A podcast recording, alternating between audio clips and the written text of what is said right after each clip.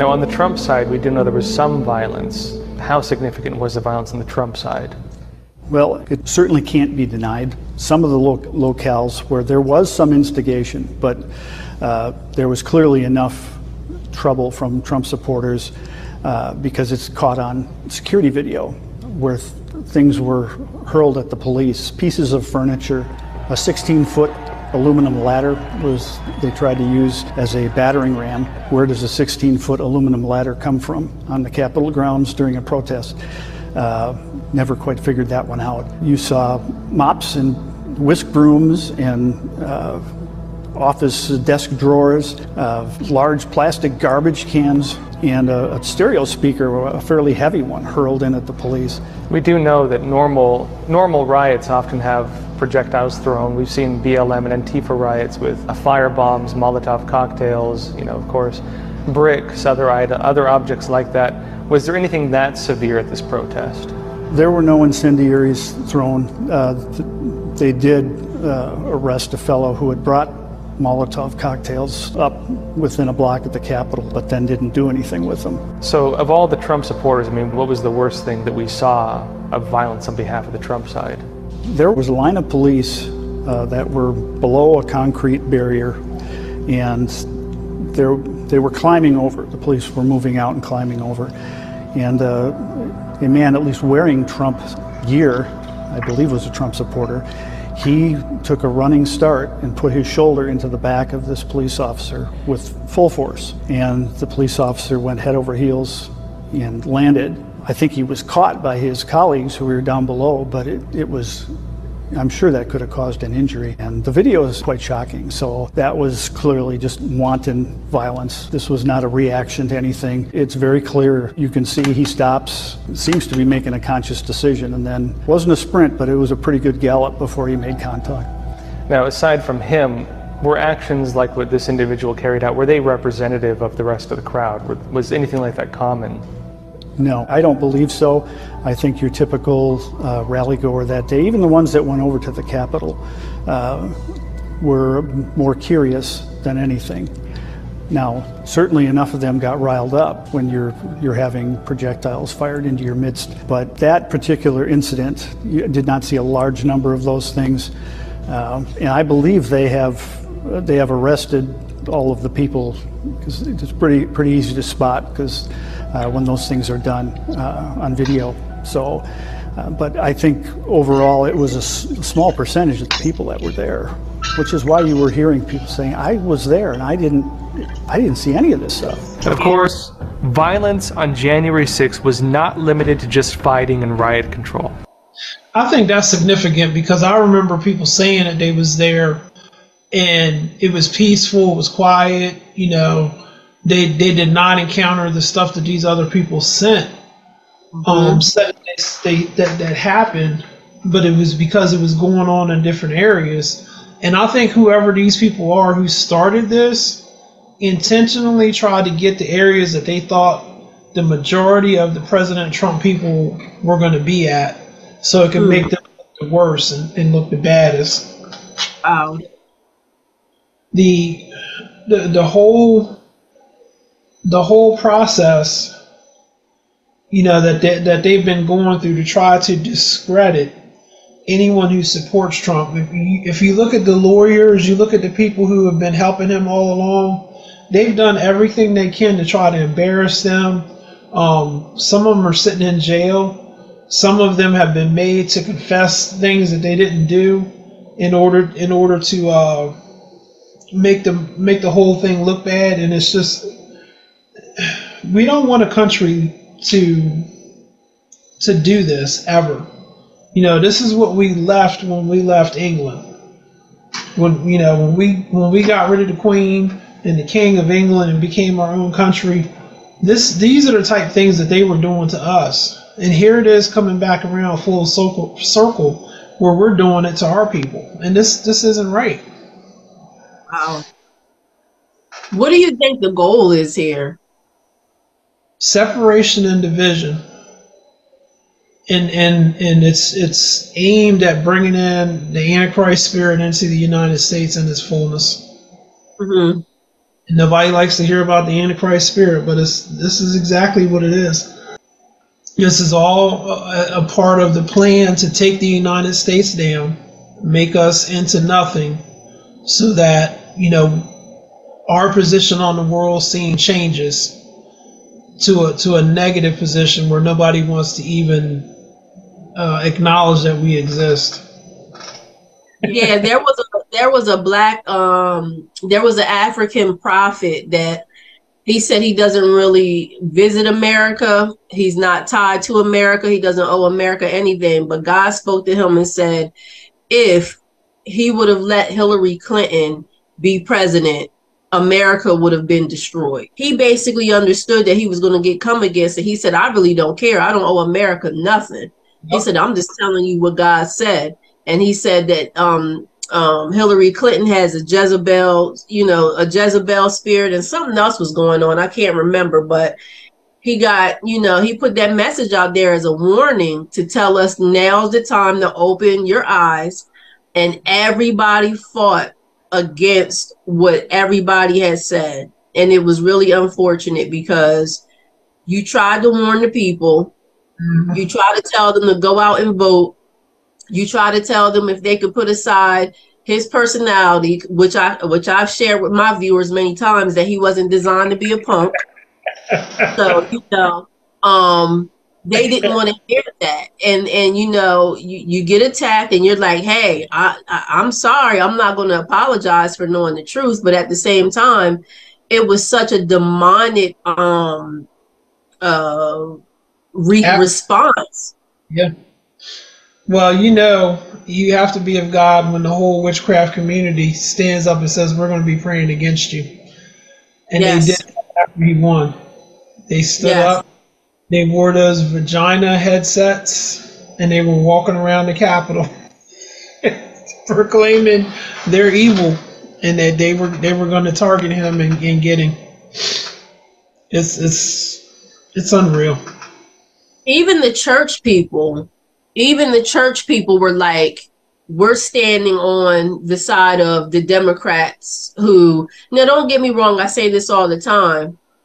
Um, there are a good I don't say this all the time. Let me let me not say that. But there are good Democrats out there that I believe they believe what we believe. But because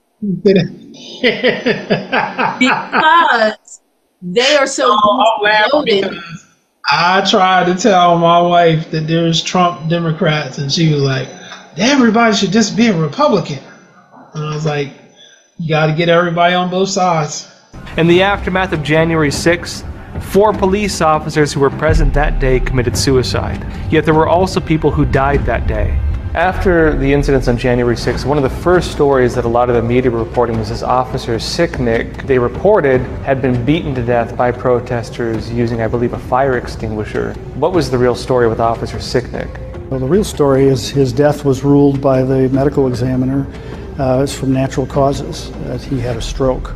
And um, there was no fire extinguisher thrown at his head. But we continue to hear this used even in prosecutions, and our own president uh, over this uh, recent weekend at a commencement said the rioters killed two police on January 6th. They're saying two police now. Who's, who's the other police officer?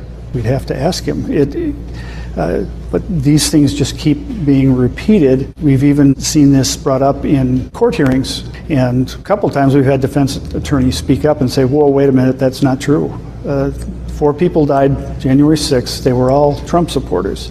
Officer Sicknick died the next day, and his case um, was not a result of being struck with any object. So, just to review, then, five deaths total from January 6th. Officer Sicknick appeared to die afterwards from health complications. We know Ashley Babbitt was shot and killed.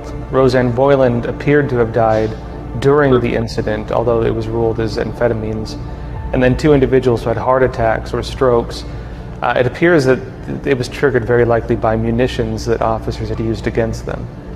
Certainly could have been. I mean, they were close enough that that, that would be a concern the worst thing that happened that day was the execution of Ashley Babbitt at near point blank range by Lieutenant Michael Byrd, who was exonerated in any alleged investigation, and the deaths This of is three other Trump supporters, um, Benjamin Phillips, Kevin Greeson, and Rosanne Boyland, who died, all three of them, very likely due to excessive police force that day. That's another thing the January 6th committee and the DOJ are completely burying, so to speak. U.S. Capitol Police Lieutenant Michael Byrd, who was off to Ashley's left when she climbed into the window. And he was fairly tight into the wall. Would have been difficult to see that he was there. And he has spoken publicly that he warned her, you know, he yelled at her to stop. You cannot hear that on any of the audio. It would be arguably very difficult because the the crowd noise coming from that hallway, it was a din. It was very loud. But he had his gun trained on her as soon as he appears in the frame in the video, you know, it's not just is drawn and he's in shooting stance. And then he advances forward and lunges and then he fires at her and strikes her in the in the left shoulder. In the speaker's lobby, which is a fairly large space with marble columns, behind one of the columns, it was probably 15, 20 feet uh, from where Lieutenant Byrd was, there was another officer who, at almost the same instant, as Lieutenant Byrd, drew his weapon into firing position. So he had trained on Ashley Babbitt coming through the window. Uh, did not fire as far as we know. You know, it, the video was shot through cracked glass, so it's very difficult to, to get complete details, but it's very clear he raises his weapon into firing position, and then Lieutenant Byrd fires quite shortly after that. And as far as we know, then he he drew down and did not did not fire. But there was a second officer by the stance he took, prepared to fire on her. It's hard to approximate the distance, but it would appear to be some eight to ten feet away from where she was coming through the window. At which time, uh, Lieutenant Byrd produced his Glock firearm and fired once without a safe backdrop because there were officers behind her and other innocent persons behind her, striking her, whereupon she fell to the floor, mortally wounded. Lieutenant did not go forward and handcuff Ashley Babbitt and administer first aid. So I think this is a point that I was getting ready to try to make. This this expert here talks about things that the police are supposed to do if they really are doing doing their job. So if you're doing your job with crowd dispersal, crowd removal, and you're firing these munitions, you heard him talk about that earlier, and the people move, your job is done. But if you fire these munitions, you shoot the tear gas, and the person doesn't move, then you, as the officer, are supposed to go in and arrest the person, get them, take them away, and move them on to the next part of the process. This officer, therefore, is out of the picture, out of the scene. It's clear that these officers that are talked about here on this documentary, they didn't do any of those steps whatsoever.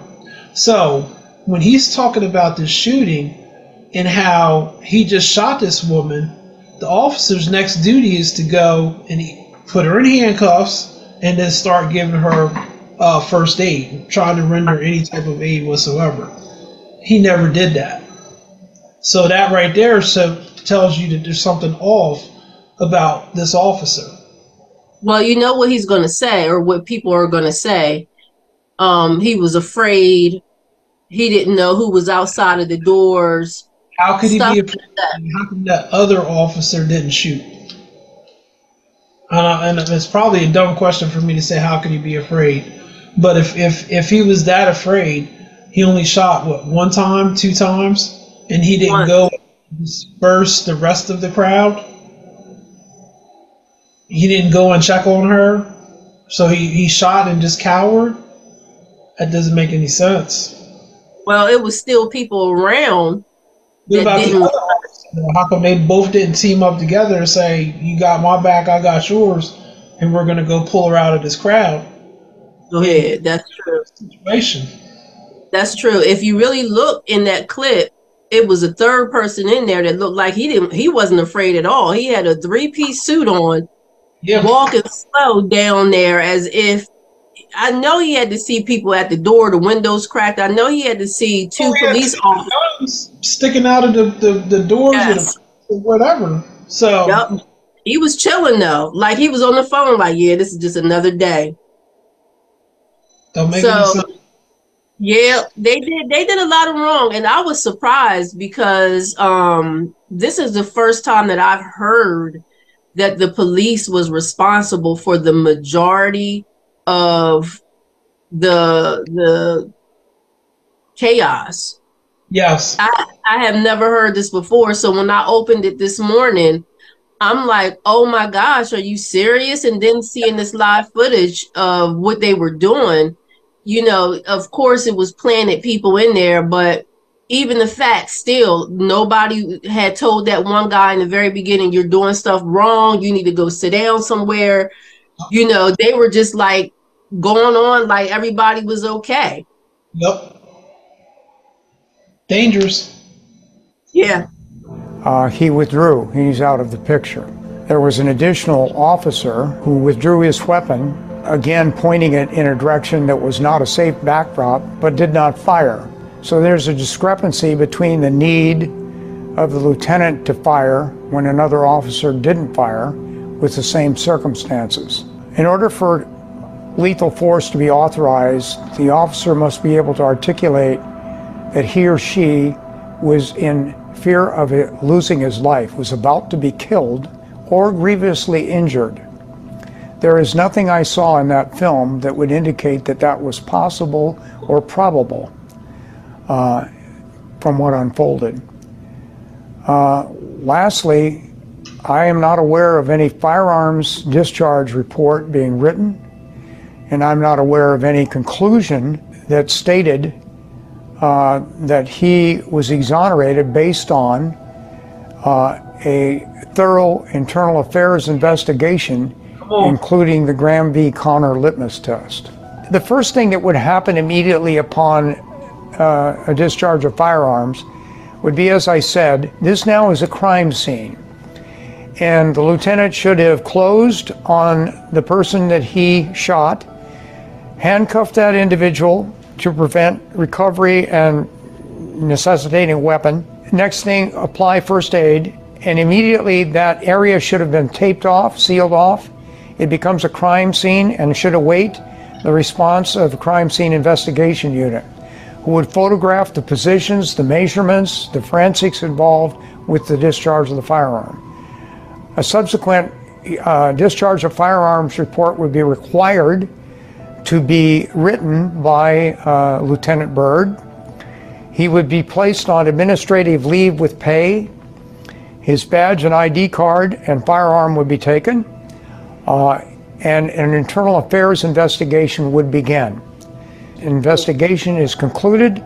That would go to the office of the chief of police, who would make a disposition in the case uh, that he, he as the um, as the chief would have to make. I was shocked that the Department of Justice issued a three paragraph uh, response to this horrific event Hold on um, for a second. based on the fact that they included in their language I'm not shocked. You know why? Because they've been getting away with this for a long time. If you listen to those con- congressional hearings and meetings, these people that are in these positions that are supposed to be servants to the American people, they have now adopted the mentality where they do not and they will not make them um, go forth to say anything Yeah.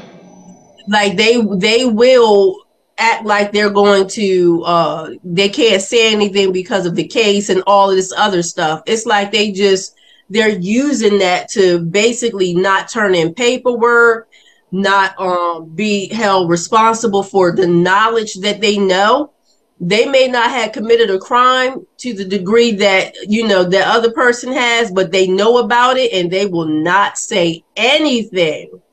It's So all about Person's responsibility to do the right thing.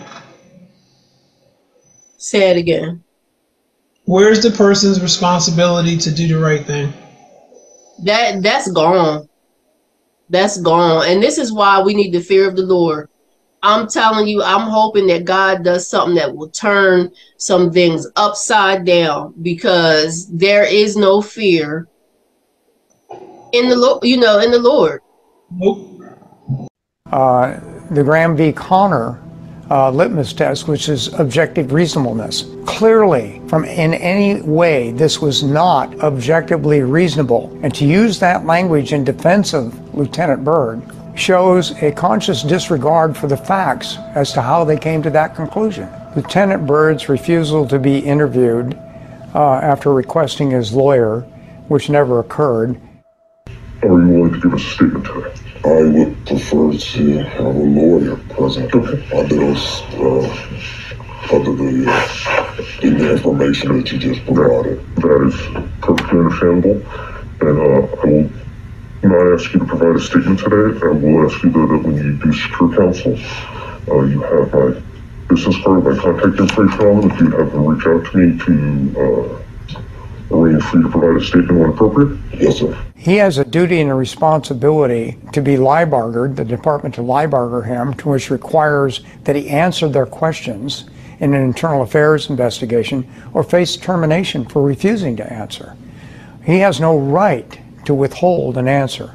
My conclusion was that based on what I saw and observed in the video clip, that Ashley Babbitt was murdered she was shot and killed under color of authority Amen. by an officer who violated not only the law but his oath and committed an arrestable offense.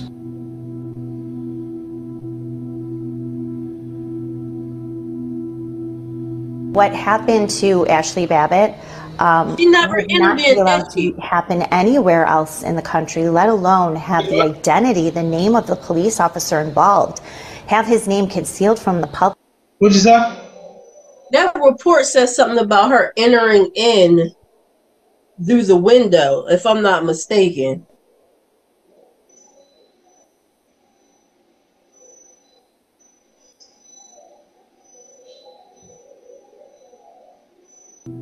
All right, stop that real quick. When Mrs. Babbitt entered through the broken window and entered and entered the inner protected area, wearing a backpack and refusing the verbal commands of multiple armed federal officers with weapons drawn. The threat she posed was clear, and Lieutenant Byrd, as the first officer in the final line of defense, was absolutely justified in his use of force. Did she actually enter through the window? Because if that's the case, how did she fall backwards into the arms or on the ground? The videos showed that she was she probably got her hand through. Her whole body wasn't through yet. Exactly. But doesn't it sound like they're saying that she entered into the Yeah. window? Already on the other side. Yeah. And with all that noise, if he did say, "Stop or I'll shoot," how's she gonna hear it? You're in you're in an enclosed area. People are yelling, screaming. The the it's marble walls. You know, all of that stuff just vibrates and reverberates and echoes. How can you clearly understand if somebody's telling you to, to stop? Yeah. I agree. What happened to Ashley Babbitt um, would not be allowed to be, happen anywhere else in the country, let alone have the identity, the name of the police officer involved, have his name concealed from the public for months. Um, that just never happens. Another case of the He media him doing all of that. with Congress. That that's you know he, he knew they were guilty. people uh, who, you know, are uh, are guilty of a crime. Everyone's seen the video, I think, where Ashley Babbitt was shot, but what's not paid attention to is how she got through this window and exactly what happened. And there are these really suspicious individuals. What is suspicious about these individuals in the scene? Well, the number of them, to begin with, uh, Ashley Babbitt, when she made her way up to the window, she was surrounded by people who fit that definition. In her immediate vicinity surrounding her, there were probably three or four. Three or four suspicious actors and 20 suspicious actors total Yes. in that room, in that area. And one of them, who was an instigator, Zachary Alam, he was the one bashing the window with, with a black helmet, and he knocked out several window panes. And Ashley Babbitt kind of had a running spar with him. She was screaming at him to stop. She stepped forward and she punched him in the face. Ashley Babbitt tried to stop this individual, then, you're saying? She did. She got after the police officers who were there. Why aren't you stopping this? You know, and you know she's been portrayed as a as a rioter, as a seditionist, uh, but it's very clear in the video and the audio that she was uh, very upset and trying to stop what was happening because they were bashing in the glass in the doors that lead to the uh, speaker's lobby and right onto the house floor. And then when she, I mean, her husband is totally convinced that when she does the the punch to Zachary Alam, she had decided that she needed to escape from that hallway, that it had gotten scary, the conditions. The SWAT team was coming up the stairs, and she was afraid of crowded places. That so she decided, I have to get out of here. When she climbed up in the window, there were two suspicious actors, one on either side of her. We don't have a clear enough video angle to see if either one of them pushed her up into the window or helped her into the window, uh, but they were in that position on either side of her. And then when she was shot and fell back, again, these same several suspicious actors were right around her when she fell and was laying there. So it raises all sorts of questions. Did they, what role did they have? How did they all get there at the same time along with all these other people? And another suspicious point with all this is one of the individuals who breaks this glass is, is communicating with another one. We can watch him in the video. And then as the SWAT team is moving up the stairs, this individual goes back down the stairs and looks like he's changing his clothes. Zachary Alam did that when he saw Ashley had been shot. He realized it. Uh, you can see on the video, he physically responds. He almost jumps back, and the look of horror. He was genuinely terrified. It, certainly certainly seemed to be, even though he had created the conditions that led to that uh, by by the violence with the helmet and the, the smashed glass and he did uh, he did go down the stairs and did not come back up. But there were a number of people on the stairs that we haven't been able to identify and also haven't been charged and who were familiar enough with the police to to go up to them and say things or pat them on the back. Who they are, we you know we still haven't uh, figured out. But for that many unidentified people to be in a space where there was a fatality like that, uh, you know, it, it it goes to our longer list of of burning questions. News outlets have tried framing Ashley Babbitt as having not been a peaceful protester, and House Democrats have painted her killer as a hero. Yet video evidence tells a very different story of her and of her death. Who was Ashley Babbitt? We met with her husband, Aaron Babbitt, in San Diego to learn more. Ashley just loved life. She loved herself. Nobody loved Ashley more than her. I mean, she just woke up every day wanting to take on the world and, you know, never had a task that she didn't want to conquer. And the harder it was, the more she wanted to fight for it. She loved her dogs. I mean, we had three dogs. I've lost all three of them since January 6th. It's been a rough 18, 19 months. What, what happened on January 6th? I understand you were not there. She went. What, what was kind of the, what did you hear from her and why she wanted to go? We were sitting on the beach in Cabo. It was Christmas Day. She was looking at her phone and she said, President Trump's having a, um, a speech uh, January 6th. And I really think I want to go. Um, you know, because it might be the last time I get to him talk, hear him talk, or at least, you know, for another four years. And I kind of shrugged it off, laughed it off, because, you know, we had already been on vacation. We shut our business down for two weeks between Christmas and New Year's. And, but when Ashley has her mindset on something, she's going to do it, and that's the relationship we had. You know, I always, we always wanted the other to do what made them happy. Yeah. So why did why did you decide not to go as well? Oh, I mean, we have a business. I was not political at that point. The Aaron sitting in front of you on January 5th is completely Aaron, different Aaron sitting in front of you now. Uh, I was just well over politics. That was more her thing. And obviously, I, you know, I voted and supported for President Trump, and I will again but it just wasn't my thing. She was having the best day of her life, and you could see that. She put on a Facebook Live video of her walking down the, the inaugural path. on the way to the Capitol, and she specifically says that I just got to see President Trump speak, and I can tell you, as big of a fan she was and a supporter, that she would never leave until he was fully out of sight.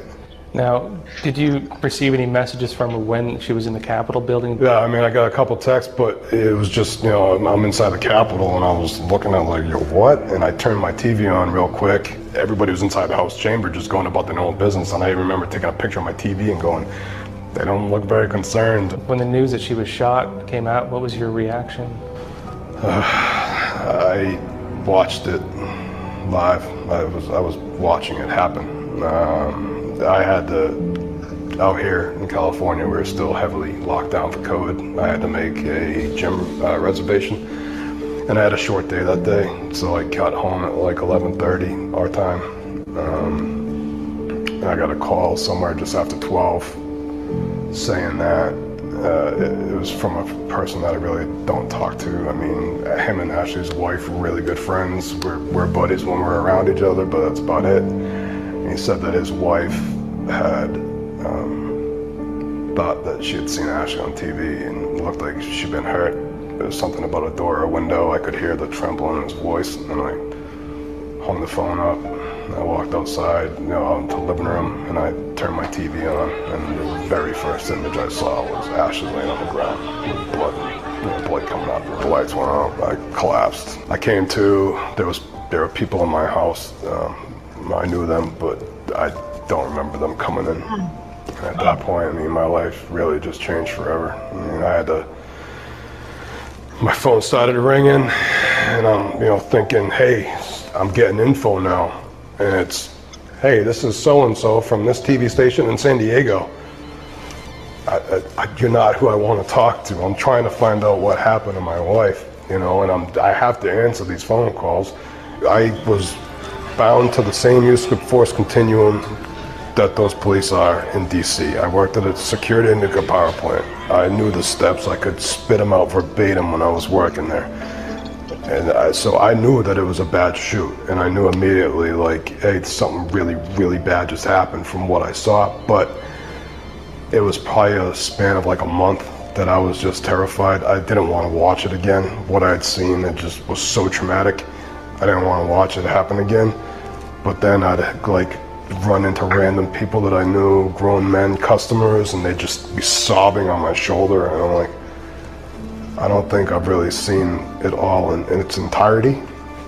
Uh, so I had to make that jump into um, basically watching and looking at every picture that no husband should ever have to look at. But I had to, because I had to harden my skin, I had to thicken my skin over it. So I got to the point to where I just, I you know, rip the band-aid off every morning. I'll search Ashley's name on Twitter. I'll read all the bad stuff. I'll, you know, whoever wants to put a picture up, I've already seen it. You know, so it just, I do that and it got me to the point to where nobody can rock me. You know, nobody's gonna say it to my face. They're not gonna, you know, it's just, it's just how it is.